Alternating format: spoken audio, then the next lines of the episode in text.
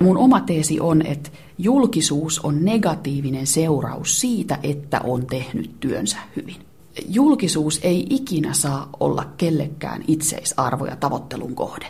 Mun se on tosi pelottavaa, kun mä oon käsittänyt, että ilmeisesti joillain nuoremmilla ihmisillä julkis, he luulevat, että julkis on ammatti. Ja mikä tahansa mallin työt tai laulajan tai muusikon tai urheilijan työt on vain keino päästä julkikseksi. Ja se on mun mielestä todella, todella huolestuttavaa.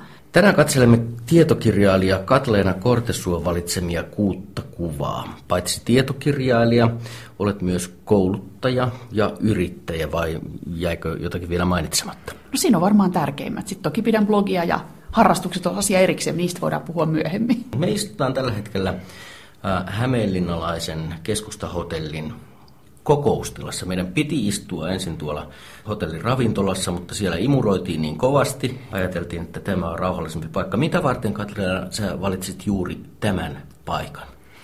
No mä olen joka kerta täällä, mä sanon nyt tämän nimen, kun mä oon aina Hämeenlinnan huviretkessä, tekotakan mm. ääressä. Siinä on halvaturuma tekotakka ja siinä on pieni kahden hengen pöytä ja se on mun toimisto. Mä teen siellä aina hommia. Ja olen tehnyt monta monta vuotta kirjoittanut kirjat siinä tekotakan edessä. Ja mä tykkään siitä, että mulla on pieni hälinä ympärillä jotain tapahtuu, koska muutenhan yksityisyrittäjän elämä voi olla aika yksinäistä.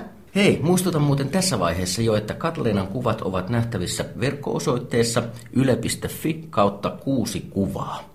Menkäähän katsomaan vaikka heti, niin voitte seurata samalla, samalla, että mistä me oikein puhutaan. Ja totta kai tämän voisitte myöskin kuunnella samassa osoitteessa myöhemmin. Mutta mistä kuvasta me Katleena aloitetaan? No mä ajattelin, että me aloitetaan tällaista kuvasta, jossa mä olen menossa kouluun ekalle luokalle. Mun, okay. mun isä on ottanut tämän kuvan ja siinä on mun äiti ja mun pikkusisko punaisessa hupparissa ja mulla on tietenkin aivan uusi koulusalkku. No joo, se näyttää sininen tuonne valkoraitainen koulusalkku. Tämä näyttää hyvin... 70-lukulaiselta vai 80-lukulaiselta? Joo, mä laskeskelin, että kyllä se taisi olla 82 syksy, kun mä menin kouluun. Okei, okay, eli toisin sanoen 82, sä oot syntynyt siis toi 75. 75 joo. joo. mutta mä oon joulukuussa syntynyt, niin mä olin kuusivuotias, kun mä menin kouluun. Ja tässä kuvassahan näkyy tämä mun surkean elämäni epäkohta, eli pikkusisko kaksi vuotta nuorempi on saman mittainen kuin Te minä. kyllä ihan täsmälleen saman mittaisia. Joo, joo, se oli, mun äiti oli hirveän pettynyt, koska mun vaatteita ei voinut antaa pikkusiskolle, vaan piti aina ostaa uudet molemmille. Ja mm. meitä luultiin kaksosiksi aina. Mm. Muistatko, minkälainen hetki toi oli? Se oli sen ensimmäinen koulupäivä. Joo, se oli ensimmäinen koulupäivä. Mä pakkasin penaaliin semmoisen kynän, jonka varteen, lyijykynä, jonka varteen oli printattu kertotaulu, mm. koska mä ajattelin, että jos opettaja kysyy multa kertotaulua, mä pystyn lunttaamaan tästä kynän varresta sen, että kaikki menee hyvin, mutta ei se kysynyt sitten ollenkaan. Ja tämä salkku oli mun itseni valkkaava. Mähän olin siis hyvin pikkuvanha lapsi. Mähän tietenkin osasin lukea ja laskea ennen koulun menoa tietenkin, koska ne oli aikuisten taitoja, ne oli pitänyt opetella. Ja mulla oli salkku. Ja mä hyvin pian vaihdoin sen koulurepuksi, koska mua alkoi hävettää, koska muilla oli reppu ja hirveä ryhmäpaine tuli. Ja mä olin ainoa, jolla oli salkku ja mä tajusin, että tässä on nyt jotain väärää tässä lapsessa ja salkussa. Sä oot paljasjalkainen hämeenlinnalainen. Joo, mä oon syntyjäni Hämeenlinnasta, että ainoat, jolloin mä oon asunut vähän aikaa Hämeenlinnasta poissa, niin opiskeluaikana Helsingissä sitten Töölössä asustelin muutaman vuoden. Mutta joo, Hämeenlinna on palannut ja täällä mä viihdyn ja sitten toki asiakkaat on muualla. Mä sitten käyn reissaan aika paljon. Hmm. Junastahan mut aina löytää. Mikä sun mielestä parasta on tämmöisessä varsin pienessä kaupungissa? Tämä on ollut tosi turvallinen paikka kasvaa. Ja tietenkin mulla, mähän olen tällaisesta etuoikeutetusta ydinperheestä, me ollaan hyvin läheisiä, me ollaan tämmöinen neljän hengen perhe, yhä vieläkin näin aikuisenakin, niin minä ja mun vanhemmat ja mun pikkusisko, me asutaan 600 metrin säteellä toisistamme, että me, me ollaan tosi kiinteästi yhteyksissä yhä. Ja se on etuoikeutettua kasvaa pienessä turvallisessa Hämeenlinnassa, pienessä turvallisessa ydinperheessä, jossa kaikki on ollut aina hyvin, niin se on ollut älyttömän turvallinen lauta ponnistaa eteenpäin. Ymmärsin, että sä oot aika lailla tämmöinen yrittäjäsieluinen ihminen. Mä oon yrittäjäsieluinen huolimatta mun kotikasvatuksestani. Mm. Eli mullahan tämä ihana ydinperhe on aina ollut, mutta he ovat, mun vanhemmat on siis sairaanhoitaja lääkäri. Ja toinen, toinen on taustaltaan niin maatalousyhteisöstä ja toinen on taustaltaan taas tämmöistä virkamiesopettajaperheestä. Joten mulla on hyvin vahva tämmöinen niin kuin, aika konservatiivinen perhetausta. Ja ikinä, ikinä mun lapsuudessa ei ajateltu, ei puhuttu edes yrittäjyydestä vaan että jos pohdittiin, että miksikäs meidän Kati, mitä sä Kati haluat tehdä isona, niin sit se oli just tämmöinen opettaja-lääkärityyppinen juttu. mitä keskusteltiin. Poliitikko oli kanssa, siitä kyllä muistan, että puhuttiin. Sitten kun mä päätin impulsiivisesti ryhtyä yrittäjäksi 24-vuotiaana, niin kyllähän mun vanhemmat pelkäs. Kyllähän ne pelkäs, kun oli tottuneet siihen, että elanto tulee joko pitkästä virasta tai sitten maanviljelyksestä. Ja yrittäminen oli aivan vieras asia. Enkä mä halua sanoa, että he olisivat olleet epärohkaisevia, mutta he eivät vaan, he olivat huolissaan, he eivät vaan tienneet, että voi apua, että miten tuo lapsi selviää. Ja mä olin varmaan ollut siis seitsemän, kahdeksan vuotta yrittäjänä, niin vieläkin vanhemmat toivat mulle lehtileikkeitä. Katoppa, nyt haetaan äidinkieliopettajaa tonne, että kyllä sun kannattaisi, että tossa olisi varma virka. Mutta nyt mä oon sitten ollut yrittäjänä jo 17 vuotta. Nyt ne ei ole enää, enää kuuteen tai kahdeksan vuoteen olleet huolissaan, mutta aluksi oli kyllä musta tosi sympaattista. Mitä tuo yrittäjyys sinällään, mitä se sulle merkitsee? Se on mulle kyllä tosi tärkeä osa identiteettiä. Ja nyt kun miettii että mun lapsuuden taustaa, missä ei tuettu yrittäjyyttä, kun jotenkin ei edes niin kuin tiedostettu, että sitä on olemassa. Meillä ei edes tuttava piiriin ei kuulunut yrittäjiä, muistaakseni kai yhtään. Niin, niin kyllähän se kertoo siitä, että se yrittäjyys vaan puskee musta läpi. Mulle yrittäjyys on ennen kaikkea vastuun kantamista omasta itsestä, se on oma-aloitteisuutta, se on aktiivisuutta, se on halua vaikuttaa yhteiskuntaan niillä keinoilla, mitkä itsellä on käytettävissä. Okei, sitten tuolta pilkottaa seuraava kuva. Sä oot selvästi vanhempi jo tässä, tässä kuvassa. Istut sohvalla, yöpaita päällä ihan selvästi ja, ja luot jotakin kirjaa. Missä tässä ollaan?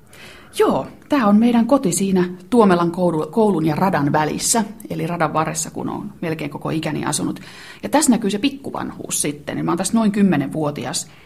Ja mä luen siis Kari Suomalaisen pilapiirroksia, ja siinä on Hämeen Sanomat vieressä. Et mä luin sanomalehteä ja poliittisia pilapiirroksia 10-vuotiaana. Ja jotenkin olin oivaltavani, oivaltavinani niistä jotain, en tiedä mitä. Mutta Joo, tämä kertoo paljon mun lapsuudesta. Mä oon tosi ruskea. Tämä on pakko olla ihan kesällä tai kesän jälkeen kuvattu. Mä oon huomattavan ruskea. Mä sain pinko pihalla mökillä ja mummolassa kaiket kesät ja sitten tykkäsin lukea sisällä. Ja mä viihdyin kyllä enemmän kirjojen kanssa kuin kavereiden kanssa. Mä olin tämmöinen lukutoukka. Olit se niin kuin sitten tämmöinen muutenkin kotona viihtyvää tyyppiä, kotihiiri? Äh, siis mä rakastin kaikkea reissua, reissun tekemistä. Et mä oon aina tykännyt muutoksesta ja reissaamisesta. Mutta ehkä se pikkuvanhuus teki sen, että ne ikäluokan kaverit tuntu ehkä jotenkin sellaiselta, että ei ollut samanlaista puheenaihetta. Ei kukaan muu lukenut Kari Suomalaisen poliittisia pilapiirroksia, ne ei osanneet puhua mun kanssa. Niin kyllä mä sitten niinku niidenkin kanssa leikin ja tykkäsin reissaamisesta, mutta siinä iässä lapsihan on tosi sidottu siihen kaveripiiriin, joka on, joka on harrastuksissa ja koulussa – Toisin kuin aikuinen, joka löytää kaveripiirinsä, varsinkin nykyään sosiaalisen median aikakaudella, niin mehän löydetään sydänystävät jostain ehkä ihan muusta kuin mihin meidän elämäntilanne on meidät vienyt. Ne toki voi löytyä työstä, ne sydänystävät voi löytyä nykyään muualtakin. Mutta lapsi on aika sidottu siihen piiriin, missä hän elää ja kasvaa. Hmm. Kiinnostuit sä tuossa vaiheessa enemmän kielellisistä asioista vai, vai, vai onko tämä tematiikka, se ollut mm, poliittisia pilapiirroksia, mikä ei nyt ihan yleistä ole ton ikäisellä? Joo, siis mähän olen oppinut lukemaan kolmevuotiaana. Ja mä oon kasvanut kodissa, jossa on siis valtava kirjasto, ollut tuhansia kirjoja. Että mä oon saanut lukea ihan valtavat määrät. Ja mua ylipäätään ehkä kiinnosti enemmän lukeminen ja huumori kuin se politiikka. Mä olisin saattanut lukea jotain muutakin, mutta noissa poliittisissa sarjakuvissa mä näin jotain ehkä älyllisyyttä tai jotain, tai kuvittelin olevani sitten niiden veroinen ja aikuisten maailman osa, niin ehkä se tulee jostain tällaisesta. Mutta mun kotihan on ollut tosi epäpoliittinen. Et ei meillä ole puhuttu politiikasta. Meillä on puhuttu enemmän jo yhteiskunnallisista asioista, mutta ihan selkeästi irti politiikasta. Et mä en edes tiennyt, mitä puolueita mun vanhemmat kannattaa ennen kuin joskus niin kuin vartavasten oikein kysyin ja ne vähän kierrellen kertoivat. Aika monet viestintäalan ammattilaiset on, on myöskin poliittisesti aktiiveja.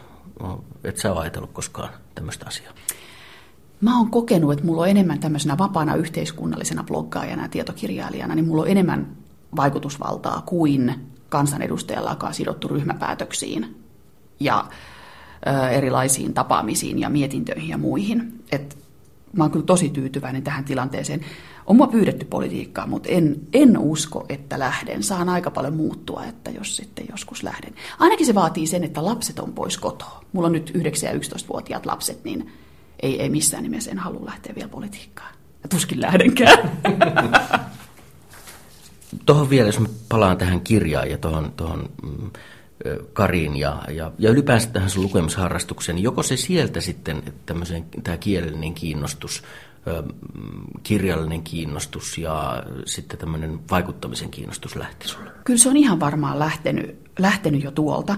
Tohon aikaanhan ala-asteilla ei ollut mitään oppilaskuntia tai muita, mutta sitten lukioon tullessa, kun oli jo mahdollisuus oppilaskuntaan mennä, niin kyllähän mä sitten olin vuoden sihteerinä ja vuoden puheenjohtajana Hämeenlinnan yhteiskoulussa.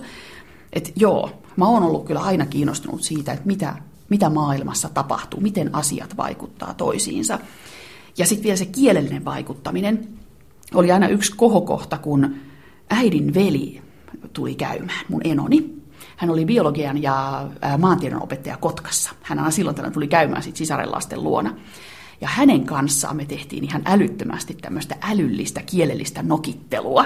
Ja se oli mun mielestä hirveän kivaa näin jälkikäteen katsottuna, niin sehän on sellaista, kun kissanpentu on päässyt hiomaan kynsiä jonkin sohvaan, niin se on vähän samantyyppinen ilmiö. Mutta mä muistan, että mä tykkäsin ihan älyttömästi siitä, että pystyy kielellisesti vaikuttaan, nokitteleen, kilpaileen vähän sillä nokkeluudella. Katselemme tässä Katleena Kortessuon kanssa hänen valitsemiaan kuutta kuvaa. Kolmas kuva vaikuttaa aika tuoreelta. Mä voin sieltä bongata vuosiluvun 2016. Joo, tässä kuvassa on minä ja mun hyvä ystäväni ja yhteistyökumppanini Mustakallion Antti. Anttihan on siis puheen kirjoittaja ja tämmöinen retoriikan ammattilainen ja meillä on älyttömän kivaa yhdessä. Ja me yhdessä pidetään semmoista pientä tapahtumaa retoriikan kesäkoulua. Antti on siis retoriikan kesäkoulun rehtori ja mä olen apulaisrehtori tai enemmänkin ehkä niin kuin humoristinen sidekick. Ja tämä kuva on otettu Hämeenlinnan verkatehtaan edessä viime vuoden tapahtuman jälkeen, missä me ollaan todella onnellisia, kun se vaan meni putkeen. Se oli kivaa. Ja mulle ja Antille, meille molemmille on tuo yhteistä se, että kuinka tärkeää on se retoriset taidot, puhetaidot, vaikuttamisen taidot nykypäivän maailmassa, missä me kuitenkin aika paljon taistellaan alternative factseja vastaan ja, mm. ja erilaisia valejulkaisuja vastaan. Niin vaikuttamisen taidot on tosi tärkeät nykyään kelle tahansa. Niin, mä menisin kysyä, että, että tota, onko sillä niin kuin tänä päivänä enää oikeasti tilausta, kun tuntuu siltä, että riittää, että huutaa vaan hemmetin kovaa? No toisaalta huutaminen on yksi retoriikan keino. Mm. Siis, äh, retoriikkahan ei sinänsä, jos mietitään mitä tutkitaan, tutkitaan vaikuttamisen keinoja, niin eihän se arvota. On olemassa esimerkiksi valehtelu on yksi retorinen keino. Se on sitten eri asia, onko se fiksua käyttää. Mä en suosittele, mutta kyllähän me nyt todistetaan, että valehtelulla pääsee esimerkiksi USA-presidentiksi. Et onhan se joillekin nyt niin kuin validi taktiikka. Et retorisia keinoja vaikka kuinka, ja ne on mun mielestä nykyään entistä tärkeämpiä. Ja mun mielestä meidän pitäisi, ihan siis opetussuunnitelmassa pitäisi olla jo enemmän esiintymistaitoja, puhetaitoja, että lapset oppii jo sen. Siis ensinnäkin, että kuinka he pystyvät viemään omaa asiansa eteenpäin, ja vielä tärkeämpää, kuinka heihin vaikutetaan. Että mitkä on ne asiat, mitkä me niellään tajuamatta, että meitä on juuri manipuloitu. Ja mun mielestä se ei riitä, että niitä tajua painottaa vain äidinkielen opettaja, joka vastaa ilmaisutaidosta, koska niitähän pystyisi harjoittelemaan millä tahansa tunnilla mukaan luettuna yhteiskuntaopit tai, tai mikä tahansa.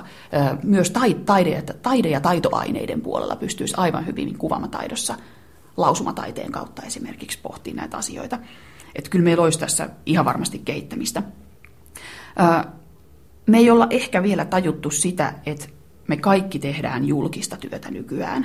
Kun aikaisemmin julkinen työ oli vain julkisten homma, urheilijat ja laulajat ja poliitikot. Nykyään kuka tahansa tekee julkista työtä. Ravintolan tarjoilija, sen annos kuvataan ja siitä raportoidaan sosiaaliseen mediaan, että tämmöinen toija olipa hymytön. Ihminen kuvaa, kun hänen autonsa on maalattu jossain, tai oppilaat kuvaa, kun opettaja pitää jotain luentoa tai, tai jopa raivoaa. Kaikki työ on nykyään julkista työtä. Ja jos me ei tajuta sitä, niin me ollaan ihan kaarnalaiva myrskyssä ja mennään sinne, minne julkisuus ja somejulkisuus meitä vie. No eikö se vähän näin olekin? Mulla on semmoinen käsitys, että ihmiset ei kovin hyvin tajua nimenomaan esimerkiksi julkisuuden ja, tai julkisen ja yksityisen välistä rajaa. Joo, no se rajahan on oikeasti kadonnut. Se raja on, on kadonnut tai se on niin häilyvä ja niin hämärä ja enää, että, että mun mielestä sitä ei enää olekaan. Ja en mä tiedä, voidaanko me saada sitä takaisin, tai tarvitseeko meidän saada sitä takaisin. Meidän pitää vaan hyväksyä se asia, että ikävä kyllä se, että me ollaan piknikillä perheen kesken jossain linnanpuistossa, joku saattaa ottaa kuvan ja saattaa päätyä jonkin tapahtuman mainosjulisteeseen, ilman että me välttämättä edes tiedetään siitä. Mutta miksi meidän pitää vaan hyväksyä se? Mä itse ajattelen sen niin, että yksi ihminen ei pysty kääntämään maailmaa niin kuin ihan yksinään tuolla lailla. Ja nyt tietenkin mä ymmärrän, että kaikki idealistit tällä hetkellä suree tätä, että voi ei. Mutta mun on helpompi muuttaa omaa käyttäytymistäni kuin kolmen tuhannen muun käyttäytymistä ja selittää, että kolme tuhatta muuta teette väärin. Niin mun on helpompi muuttaa omaa käyttäytymistäni. Mutta mä tiedän, mä olen luonteeltani aikamoinen kameleontti. Siis mä helposti teen, niin mä pystyn aina mukautumaan siihen tilanteeseen, mikä kulloinkin on edessä. Se on, se on, se on mun tapa toimia ollut aina. Ja mä uskon, että se on viestintätaidoista tosi tärkeä asia. Ettei vaan mene kuin jyrä. Ettei vaan mene sillä lailla, että näin minä teen ja muun maailman pitää mukautua minuun. Mun se on vähän vaarallinen asenne. Me mennään tässä kovaa vauhtia näitä kuntavaaleja kohti. Kuntavaalit tai ylipäänsä vaalikamppailu, se on varsinaista retoriikan kulta-aikaa. On todella. Ja retoriikan kulta-aikaa siinä mielessä, että me nyt just tänä keväänä me tullaan näkemään taas aivan huikean upeita retorisia suorituksia. Me tullaan näkemään ihan varmasti sellaista, että ihminen pystyy vaikuttamaan maailmaan ja viemään asioita sinne suuntaan, mihin haluaa. Ja me tullaan myös näkemään retorisia rimanalituksia. Me tullaan näkemään niitä tilanteita, missä ihminen tarvii kriisiviestintää ja se on todella mokannut ja nyt pitää pyytää anteeksi ja äänestäjät kaikkoa. Että tulee olemaan yllätyksiä suuntaan ja toiseen, niin kuin joka kerta vaaleissa. Aina on yllätys nousia ja aina on yllätys putoaja. Nyt me puhutaan kuntapolitiikasta, siis ta- aika tavallisista ihmisistä, jotka ei välttämättä ole tottunut esiintyä. Minkälaiset taidot meillä on, no niin kuin yleisesti ottaen? Valtavan erilaiset. Mä en, musta olisi niin kuin pelottavaa antaa semmoinen joku keskiarvo 7,9, koska se keskiarvo koostuu nelosista ja kympeistä ja kaikesta sillä välillä. Se, mikä on mun mielestä kiinnostavaa, että osa, ihmiset, osa ihmisistä intuitiivisesti ja tiedostamattaan ovat aivan loistavia reettoreita, aivan loistavia esiintyjiä, ilman että he välttämättä olisivat ehkä opiskelleet yhtään mitään. He tekevät sen tiedostamattomasti, he ovat ehkä havainnoineet elämässään, että X toimii ja Y ei toimi, ja he intuitiivisesti poimivat sen omaa keinovalikoimaansa. Ja silloin meille tulee sellainen tunne, että A, tämä on syntymälaaja, että jotkut vaan osaa, ja toiset sitten vaan ei osaa. Vaikka kysymys on vaan siitä, että toinen on opetellut tiedostamattaan ja huomaamattaan, on analyyttisempi tässä asiassa kuin muut. Mutta kaikkihan pystyy kehittämään taitoa. Kaikki pystyy kehittämään puhetaitoa, viestintätaitoa, kirjoitustaitoaan aina jonkin verran. Ei, ei, se, on, se on mahdotonta, että meistä kaikista tulisi niin kuin Leo Tolstoita tai Sokrateksia, mutta se on, joka, jokaisen on mahdollista kehittää sitä omaa, omassa skaalassaan itseään ylöspäin. Siihen mä uskon ihan sataprosenttisesti. Se on vähän sama asia kuin laulussa toiset ihmiset sanoo, että, että tota, mulla vaan ei ole lauluääntä, mutta Joo. on sanottu ihan, ihan samalla tavalla, että, että ei kaikista välttämättä tule todellakaan operaaloja, mutta voi, voi sitä opetella. Joo, näin mä kanssa olen käsittänyt. Helsingin Sanomissa oli just äskettäin haastattelu tämmöisestä laulunopettajasta, joka on tehnyt ihan väitöskirjan siitä, että jokainen oppii laulamaan. Tämä on aivan sama juttu viestinnässä. Ja tavallaan Mä haluan, mulla on sama viesti kuin sillä laulunopettajalla, että mä toivoisin, että ihmiset ei kuvittele, että minä nyt olen vaan tässä huono, olen aina ollut ja tulen aina olemaan. Niin sitä ei saa ikinä ajatella. Onko sinulla jotain äh, vinkkejä, mitä sä voisit antaa näille tällä hetkellä vaalikampanjaansa käyville äh, tuleville kuntapoliitikoille? Nimenomaan tämmöisiä viestintävinkkejä. Miten kannattaisi olla, mihin kannattaisi kiinnittää huomioon? Joo, tulee mieleen. Ensinnäkin harjoittele. Koska ihannetilanteessahan kuntavaaliehdokas pääsee kenties paikallislehteen haastatteluun, ehkä, ehkä paikallisiin alueuutisiin, televisiohaastatteluun, niin harjoittelee etukäteen. Ettei tule sitä tilannetta, että on mikrofoni nokan alla ja sitten pitää yhtäkkiä pystyä kiteyttämään viestinsä. Ja sitten se onkin silleen, ää, tota, mm, ää, y, en tiedä. Niin harjoittele. Sitten toinen, ole oma itsesi. Ei tarvi yhtään olla fiksumpi kuin on, nuorempi kuin on, urheilullisempi kuin on, just sellainen kuin itse on ja sitten ikään kuin kehittää itseään. Et näyttää, on ne, edustaa itseään parhaimmillaan. Niin se olisi niin kuin se tavoite. En tarkoita sitä, että kun mä oon aina ärtynen, niin sit mä oon tollekin ärtynen, koska mä nyt vaan oon ärtynen. En tarkoita sitä, vaan että edustaa omaa itseään parhaimmillaan. Niin se on tosi tärkeä asia, ei teeskentele. Ja kolmas asia, pitää olla jotain mieltä. Neljä vuotta sitten kuntavaaleissa meidän postilaatikkoon tuli tämmöinen postikortin kokoinen flyeri, jossa joku kuntavaaliehdokas XYZ mainosti itseään. Ja hän sanoi siinä kortissa, että kenen asialla hän on. Hän on yrittäjien, eläkeläisten, opiskelijoiden, lapsiperheiden, työntekijöiden, palkansaajien, varusmiesten, työttömien ja oliko vielä sitten maahan. Ei ollut maahanmuuttajat, ollut silloin vielä. Muiden asialla hän oli. Ei voi olla. Ei voi olla niiden kaikkien asialla. Pitää olla jotain mieltä. Ja se tarkoittaa, että osa ei äänestä silloin mua. Ja niin sen kuuluu ollakin. Tämä ohjelma on kuusi kuvaa. Katselemme hämeenalaisen Katleena Kortessuon valitsemia kuutta kuvaa. Minkälainen suhde sulla itsellä on julkisuuteen? Mitä sä ajattelet julkisuudesta? Mähän näen julkisuuden aika läheltä sen takia, että mulla on joitain asiakkaita, jotka on kourallinen asiakkaita, jotka on oikeasti koko kansan tuntemia. Joitain poliitikkoja, joitain viihdetaiteilijoita. Että mä näen tosi läheltä julkisuuden. Ja mun oma teesi on, että julkisuus on negatiivinen seuraus siitä, että on tehnyt työnsä hyvin. Näin mä tämän määrittelen, tämä on vähän kyynistä. Mutta julkisuus ei ikinä saa olla kellekään itseisarvo ja tavoittelun kohde. Ja se on tosi pelottavaa, kun mä oon käsittänyt, että ilmeisesti joillain nuoremmilla ihmisillä julkis, he luulevat, että julkis on ammatti. Ja julkis voi olla heille toiveammatti. Ja mikä tahansa mallin työt tai laulajan tai muusikon tai urheilijan työt on vain keino päästä julkiseksi. Ja se on mun mielestä todella, todella huolestuttavaa, koska ihmisen minäkuva, ammattiidentiteetti ei saa muodostua siitä, mitä muut minussa näkevät. Mitä sä luulet, mitä siitä voi seurata? Mi- mihin, mihin tämä voi johtaa? Jos ihminen tavoittelee pelkkää julkisuutta, niin silloin hän alkaa toimia muiden ihmisten ehdoilla aivan täysin ja vain julkisuuden ehdoilla. Ja sitten mennään yleensä helpointa reittiä. Mun se on täysin ymmärrettävää, että julkisuus voi seurata ää, esimerkiksi aivan loistavasta lauluurasta tai aivan upeasta asiantuntijaurasta, jos ajatellaan vaikka Mikko Hyppöstä tai ketä tahansa tunnettua poliitikkoa. Mutta kun suorin reitti, nopein reitti julkisuuteen on tämmöinen kohujulkisuus, että näytän rinnat, näytän takapuolen, solvaan muita, ja se on se kaikkein pahin asia, mitä ihminen voi tehdä. En suosittele. Okei, nyt mennään sitten eteenpäin ja sä olet taas nuoren iloisen näköisen miehen kanssa. Mitä, mitä tästä on niin epäiltävä? No siitä on epäiltävä se, että että mulla on kavereina nuoria iloisen näköisiä miehiä. Tässä on Jääskeläisen Janne, mun paras kaverini, ja me ollaan mun kirjan julkkareissa, kriisiviestintäkirja, niin siitä sen julkkareissa. Jannekin on itsekin siis yrittäjä ja tietokirjailija. Ja tämä itse asiassa liittyy siihen, mitä me puhuttiin aikaisemmin, että kun aikuisena pystyy tavallaan valitsemaan omat ympyränsä ja löytää sen oman viiteryhmänsä ihan eri mahdollisuuksien sfääristä kuin aikaisemmin. Niin Janne asuu Turussa, me ollaan tunnettu, ollaan me nyt jo tunnettu viisi tai seitsemän vuotta, mutta to, tosi tosi hyviä läheisiä kavereita ollaan.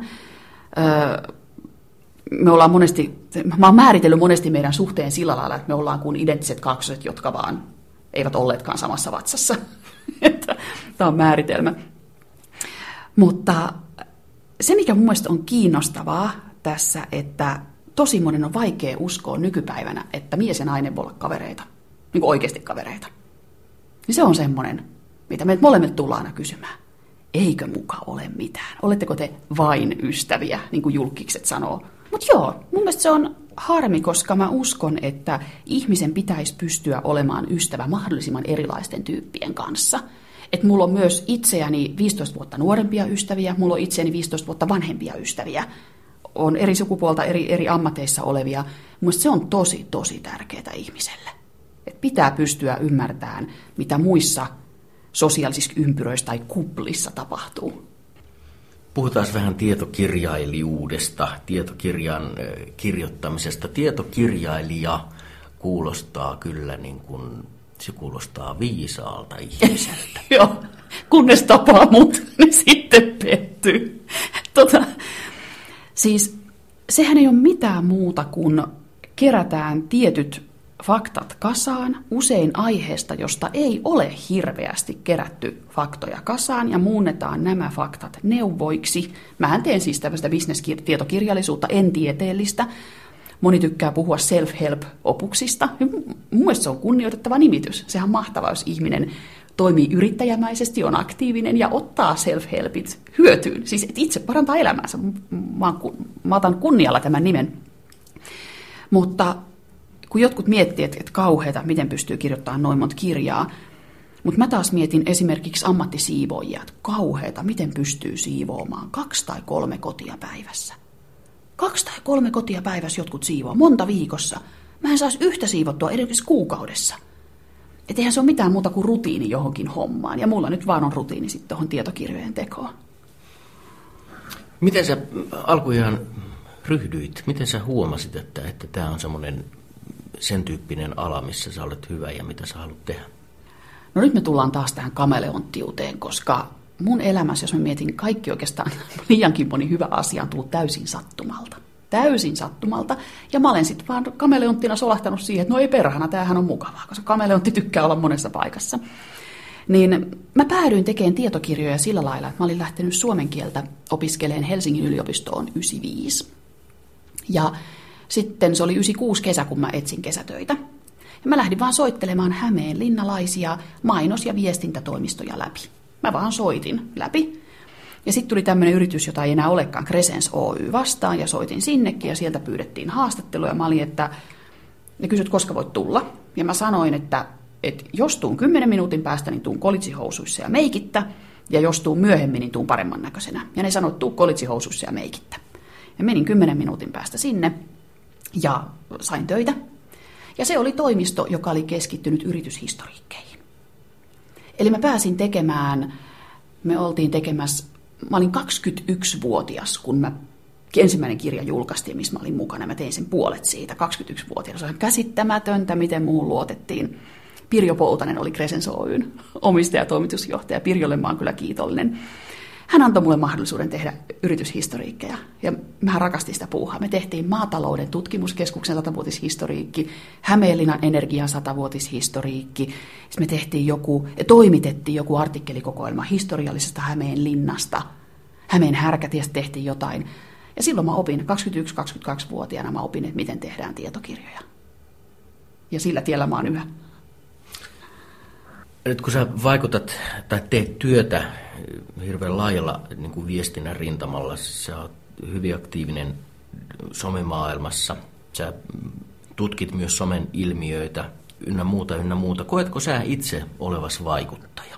Kyllä mä tiedostan sen, että mulla on aika iso someyleisö, niin, niin, kyllä, niin kun, kyllä mä tiedostan sen, että mulla on vaikutusvaltaa. Ja mä väitän, että mulla on vaikutusvaltaa enemmän kuin esimerkiksi rivikansanedustajalla koska mulla on myös niin kuin sitä vapautta toimia enemmän. Mutta toisaalta kun mä näen nykyään, kun me eletään, kun kaikki on julkista, niin kaikki meistä on jossain määrin vaikuttajia. Et nykyään vaikuttajuus ei ole niin iso juttu kuin ennen. Kuka tahansa, ihan, ihan nuori alaasteikäinen voi perustaa oman YouTube-kanavansa ja silloinkin yhtäkkiä kymmeniä tuhansia seuraajia sillä muksulla. Ja sitten se on vaikuttaja. Että tavallaan se ei ole niin upea titteli tai määritelmä tai saavutus kuin mitä se on ollut joskus aikaisemmin. Eletäänkö me tänä päivänä kohuaikaa, tämmöisen kohuvaikuttamisen aikaa? Eletään. Me eletään kohuvaikuttamisen aikaa, mutta mä väitän, että se on välivaihe. Mä väitän, että se on kuohunta-ilmiö, joka syntyy nimenomaan tästä, että yksityinen on muuttunut julkiseksi. Kaikki niin kuin välitetään mediassa nykyään. Se on sosiaalinen media tai useammin sosiaalinen media kuin valtamedia. Mutta kun kaikki asiat välittyy mediassa, yksityinen on julkista, niin kohuuntuminen on se välivaihe, se semmoinen kuohunta, joka nyt syntyy. Mä luulen, että se menee ohi. Et ei, mun on vaikea kuvitella, että ihmiskunta sadan vuoden päästä klikkaisi yhä otsikoita, että joku näytti tissit, katso kuva. Mun on niin vaikea uskoa sitä. Mä väitän, että tämä välivaihe. Valtamedia ja valemedia. Mitä, mitä mieltä sä oot tämmöistä jaosta? Joo, mun mielestä se on tosi tärkeää se jako tehdä, että ihminen tiedostaa sen, että mikä media pyrkii noudattaa journalistin ohjeita ja ikään kuin tekee faktatsekkausta ja varmistaa useammasta lähteestä ja kertoo, kuka tämän on tehnyt ja mistä tämä tieto on saatu, versus sitten se valepuoli, jossa kuka tahansa voi kirjoittaa mitä tahansa ja kaikki julkaistaan, kunhan se vaan nyt on samaa mieltä kuin ne muutkin siinä lehdessä tai julkaisussa, eivät ne ole edes lehtiä. Ero on tosi tärkeää tehdä ja tiedostaa, ja nimenomaan se ero pitää, median kuluttajan pitää tiedostaa. Mutta onhan meillä selvä juttu, että meillä niin sanottu valtamedia on kriisissä. Ja se johtuu siitä, että, että kun aikaisemmin tietenkin mediahan päätti, mikä on julkista, nyt kun tullaan taas tämä yksityisyyden ja julkisuuden rajaan, Aikaisemmin media oli se suoratin, että mistä tehtiin julkista. Ja nykyään kun kaikki ihmiset ovat niitä suodattimia, mistä tehdään julkista, no se tarkoittaa, että kaikki on julkista, koska jokainen yksilö päättää, että aina meidän kissa on julkis ja meidän uusi rakennusprojekti on julkis ja meidän koulun talkkari on julkis. Ja niinhän niistä tulee sitten. Niin mä ymmärrän, että media on kriisissä ja mun mielestä median tehtävänä on tosi pitkälti niin kuin toimia faktatsekkaajana, taustottajana, mahdollisimman puolueettoman tiedon levittäjänä. Ja tämähän on vaikeaa, koska en tiedä, onko sitten mikään tieto lopun kaiken puolueetonta, mutta se pitäisi pyrkiä esittämään niin, että siinä ei olisi eri värisiä sävyjä. Ihmistä haluaa kuluttaa semmoista mediaa, mikä vastaa niin kuin hänen jo vallitsevia mielipiteitä ja odotuksia, Kyllä. jolloin syntyy tilanne, että he jää, he jää ikään kuin sen oman todellisuutensa, viestintätodellisuutensa vangiksi. Kyllä, kyllä, ihan nimenomaan. Ja tätähän voi verrata semmoiseen tilanteeseen, että, että yksilöön, joka on naimisissa narsistin kanssa – niin se narsisti syöttää tälle yksilölle sellaista tietoa, jonka tämä yksilö vähitellen uskoo. Se uskoo, että mun vanhat ystävät olikin mulle pahasta, ne pitää katkaista. Vain tämä puoliso tarjoaa minulle hyvää. Minä tarvitsen vain tätä puolisoa. Ja sehän on ihan käsittämätön se riippuvuussuhde, mikä on narsistin ja narsistin uhrin välillä. Niin mä väitän, että tässä on jotain samaa. Jotain sairaalla tavalla samaa siihen, että ihminen uskoo vain yhden totuuden, on se sitten niin kuin yksisarvishoidot tai mikä se onkaan, vaikka mitä huuhaa-terapioita ja homeopatioita, niin ihminen uskoo niihin, koska se haluaa uskoa. Ja se kieltää kaikki tutkimukset, mitkä todistaisi väärin. Ei niitä olemassakaan. Tuntuu siltä, että tämä aika tekee niitä. Jotenkin tämä on otollista tämän, tämän tyyppiselle ajattelulle. Joo, tämä on tosi pelottavaa. Kaikkien ihmisten pitäisi pyrkiä seuraamaan niitä niin sanottuja toisia kuplia – ja nimenomaan poimimaan niistä toisista kuplista ne rauhallisimmat, tolkullisimmat, fiksuimmat, analyyttisimmat pohtijat. Eli ei ikinä saa ottaa vertauskuvaksi niitä niin sanotun vastapuolen hörhöjä ja sitten leimata se koko vastapuoli hörhöporukaksi, kun siellä on tollasiakin huuhantereita vaan oikeasti pitää pohtia, että miksi toi toinen ihminen haluaa ajatella noin, mikä silloin takana, voisiko mahdollista olla, että me löydettäisiin ehkä joku yhteisymmärrys tästä tilanteesta, miksi hän ajattelee noin, miksi mä haluan ajatella näin kuin mä ajattelen. Katleana Korttesu, jos me ajatellaan tämmöistä viestintämaailman muutosta, niin, niin onko näkyvissä jotain, jotain ikään kuin uutta trendiä? Mä olen ihan selvästi näkemässä jatkumon sille, jos me vähän peruutetaan, 1800-luvulla ihmiset leikkasivat itse tukkansa, mutta eihän nykyään ihminen enää leikkaa itse tukkansa. Me käydään kampaajalla ja parturissa. Tai renkaan vaihto. Aikaisemmin se hoidettiin autoihin itse, mutta kyllä nykyään tosi moni käy jossain firmassa vaihdattaa renkaat.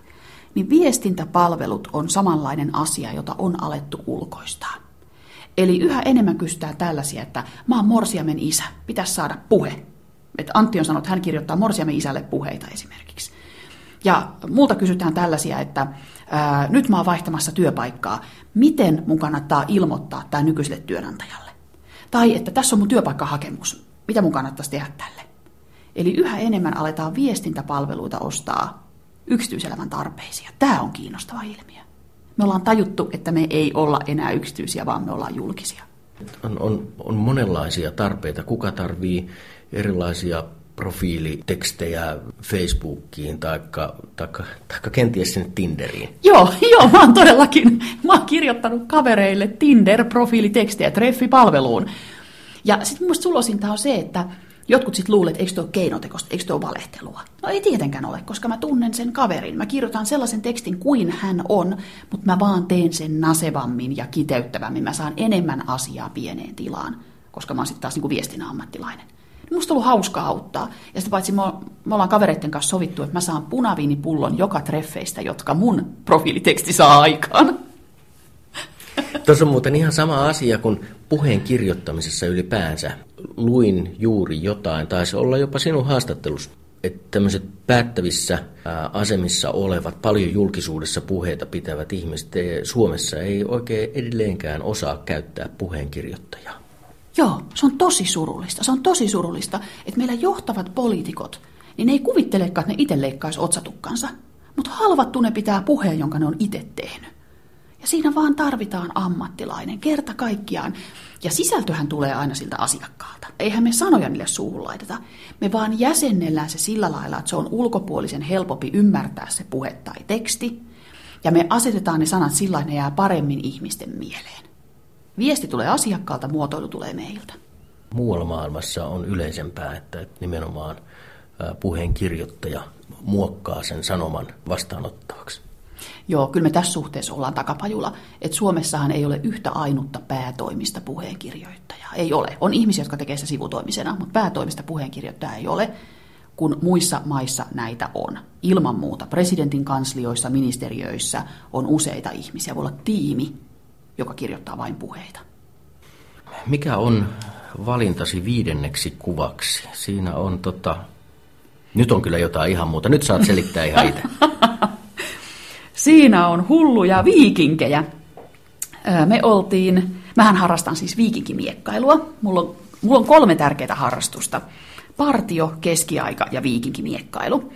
Ja me oltiin viikinkimiekkaluporukalla. Meitä oli Hämeenlinnasta ja Ilmajoelta yhteensä 24 ihmistä ja me käytiin Englannissa viime lokakuussa. Englannissa oli Hastingsin taistelu. Eli sehän oli tämä kuuluisa taistelu vuonna 1066 jossa ottivat yhteen saksit ja normannit. Eli tavallaan voidaan ajatella, että, että ranskalaiset ja englantilaiset, mutta siis saksit ja normannit siihen aikaan. Ja tämä historiallinen taistelu oli sen 950-vuotisjuhla, ja se ennallistettiin, ja me matkustettiin Englantiin esittämään sitten sakseja. Tämän taisteluhan voitti normannit, joten me kaikki saksit, se päätyi siihen, me maattiin kuolleena nurmikolla. Mutta se oli hieno tapahtuma. Meitä oli tuhat taistelijaa eri puolelta Eurooppaa, jotka esittivät sakseja ja normanneja. Ja siinä hakataan siis tosi kova. Meillä on teräsmiekat, meillä on teräskypärät. Toki miekat on tylset, tylsytetty, että niille ei saa niin viipaloitua ihmistä, mutta kyllä niillä saa ihan ruhjeita ja murtumia aikaiseksi. Ja sitten meillä on tukevat kilvet, joilta mieluusti ottaa ne iskut siihen kuin omaan päähän. Meitä oli tuhat ihmistä siellä kentällä ja kymmenen tuhatta katsojaa. Ja me näyteltiin toi sitten lauantaina ja sunnuntaina. Tehtiin se niin kuin se on alun perin tapahtunut. Tämä taisteluhan dokumentoitu, joten sen pystyy oikeasti elävöittämään ja näyttelemään. No ei ole kyllä ihan semmoinen harrastus, mikä tulee jatkuvasti eteen. Mitä, mitä tämä sulle antaa? Mä oon analysoinut tätä, että tämä on sama asia kuin ihminen, joka lähtee ulkomaille. Eli kun ihminen lähtee lomalle, niin hän silloin haluaa vaihtaa paikkaa ja kulttuuria. Hän on samassa ajassa yhä, hän vaihtaa paikkaa ja kulttuuria, ja sitten hän on sillä lailla jossain Taimaassa, että oi mitä ruokia, tai Ranskassa, oi mikä Eiffeltorni. Niin keskiaikamatkailu on aivan samaa, paitsi että mä en vaihda välttämättä paikkaa, mä vaihdan aikaa ja kulttuuria. Mä siirryn, mä en siirry paikassa, vaan mä siirryn ajassa tuhat vuotta taaksepäin. Ja sitten mä ihastelen, että oi, kokonaisena vartassa paistettua possua, vau, mikä keihään kärki, onpa makeasti taottu puukko. Ja se on ihan sama ilmiö. Mä en hetkeäkään muista, että onko mulla joku lasku maksamatta tai onko mulla joku asia selvittämättä kotona tai jossain. Eihän me koskaan olla sataprosenttisia keskiaikaisia ja viikinkiaikaisia tyyppejä, ikinä. Ei me olla sataprosenttisia. Mulla on ehjät hampaat. Viikinkiaikana mulla tuskin ehkä olisi ollut ehjiä hampaita. Mulla on kaikki ruumiin osat tallella. Viikinkiaikana mulla olisi vähintään puuttunut pari sormea, ehkäpä toinen käsi mä satun näkemään molemmilla silmillä. Ja ylipäätään se, että mä oon hengissä 41-vuotiaana, oli niin kuin viikinkiaikana jo vähän semmoinen harvinaisempi juttu. Lapsikuolleisuus oli aika suurta. Et kyllähän tämä pitää tiedostaa koko ajan, että mikä on totta ja mikä on semmoinen kuviteltu rooli, missä mä sitten olen. Se on ihan puhtaasti, puhtaasti todellisuuspakoa. Kaipaat se jotenkin johonkin yksinkertaisempaan tämän, tämän hirveän monimutkaisen nyky, nykypäivän keskeltä? Keskiaika oli tietyllä tavalla varmaan yksinkertaisempaa. Olihan se semmoista suoraviivaisempaa toimintaa. Se voi olla, mutta ensisijaisesti ei ole ehkä kaipuuta monimutkaisesta yksinkertaiseen, koska siis kun mähän rakastan monimutkaisuutta ja mä tykkään muutoksesta ja ongelmista. Mutta enemmän tämä on ehkä todellisuuspakoa siitä, että mitä kaikkea ihminen voi tehdä ruumiillaan ja fysiikallaan. Että me, mä, mä saan lyödä toista ihmistä luvan kanssa, kuulostaa vinksahtaneelta, luvan kanssa saan lyödä toista ihmistä, mutta se osaa ottaa isku vastaan. Mähän siis, mähän on 164 senttiä pitkä suurin piirtein. Noissa viikinkivarusteissa mä painan 87,5 kiloa. Mulla on siinä siis tosi paljon metallia päällä. Mä saan kokea olevani pitkä ja vahva, jota mä en oikeasti elämässä ole. Antaako tämä sulle jotain tämmöiseen niin sanottuun profaaniin elämään, tähän arkeen, tavalliseen arkeen? Miten, tuleeko sieltä jotain semmoisia taitoja tai avuja, mitä sä voit käyttää tässä arjessa? siis, mulla on yksi ainoa kauhea esimerkki kerrottavana. Mulla on refleksit parantunut miekkailussa koska pitää nähdä aika äkkiä, milloin kaveri tulee miekalla, mistä suunnasta ja se pitää pystyä torjumaan.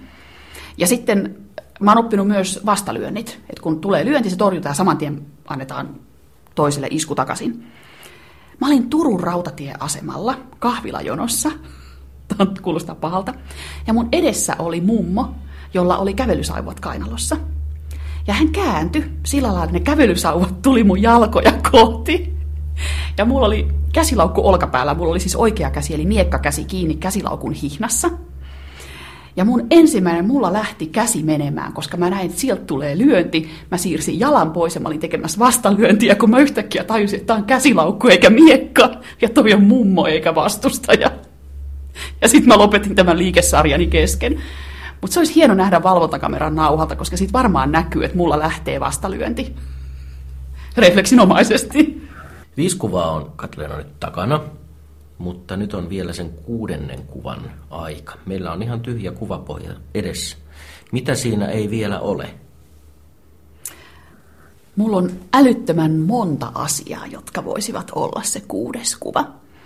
Mutta nyt kun tässä on edessä tämä viikinkikuva, niin mulle ensimmäisenä tulee mieleen se, että se kuudes kuva olisi sellainen, että keskiaikatapahtuma, jota mäkin olen Hämeenlinnaan järjestänyt jo monta vuotta ja nyt taas järjestämässä, niin siellä olisi kymmeniä tuhansia ihmisiä, jotka nauttis historiasta, nauttis keskiajasta ja ylittäisi samalla niitä sosiaalisia kuplia, koska kun me ollaan pukeuduttu noihin keskiaikarytkyihin, niistä ei pysty päättelemään, mitä me ollaan oikeasti. Niistä ei pysty päättelemään, ollaanko me historian tohtoreita vai ollaanko me putkiasentajia vai autokuljettajia, kampaajia, mitä me ollaan. Niistä ei pysty päättelemään, koska meillä on ne roolivaatteet päällä.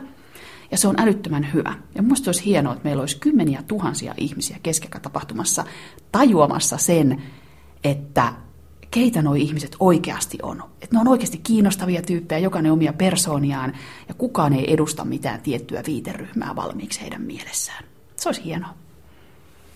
Kiitoksia Katleena. Nämä kuusi kuvaa Katleena Kortessuon elämästä löytyvät verkkosivultamme yle.fi kautta kuusi kuvaa. Ohjelma, kuten myös aikaisemmat kuusi kuvaa ohjelmat, ovat myös kuunneltavissa samassa mm, osoitteessa. Kiitoksia. Kuulemiin. Kiitos.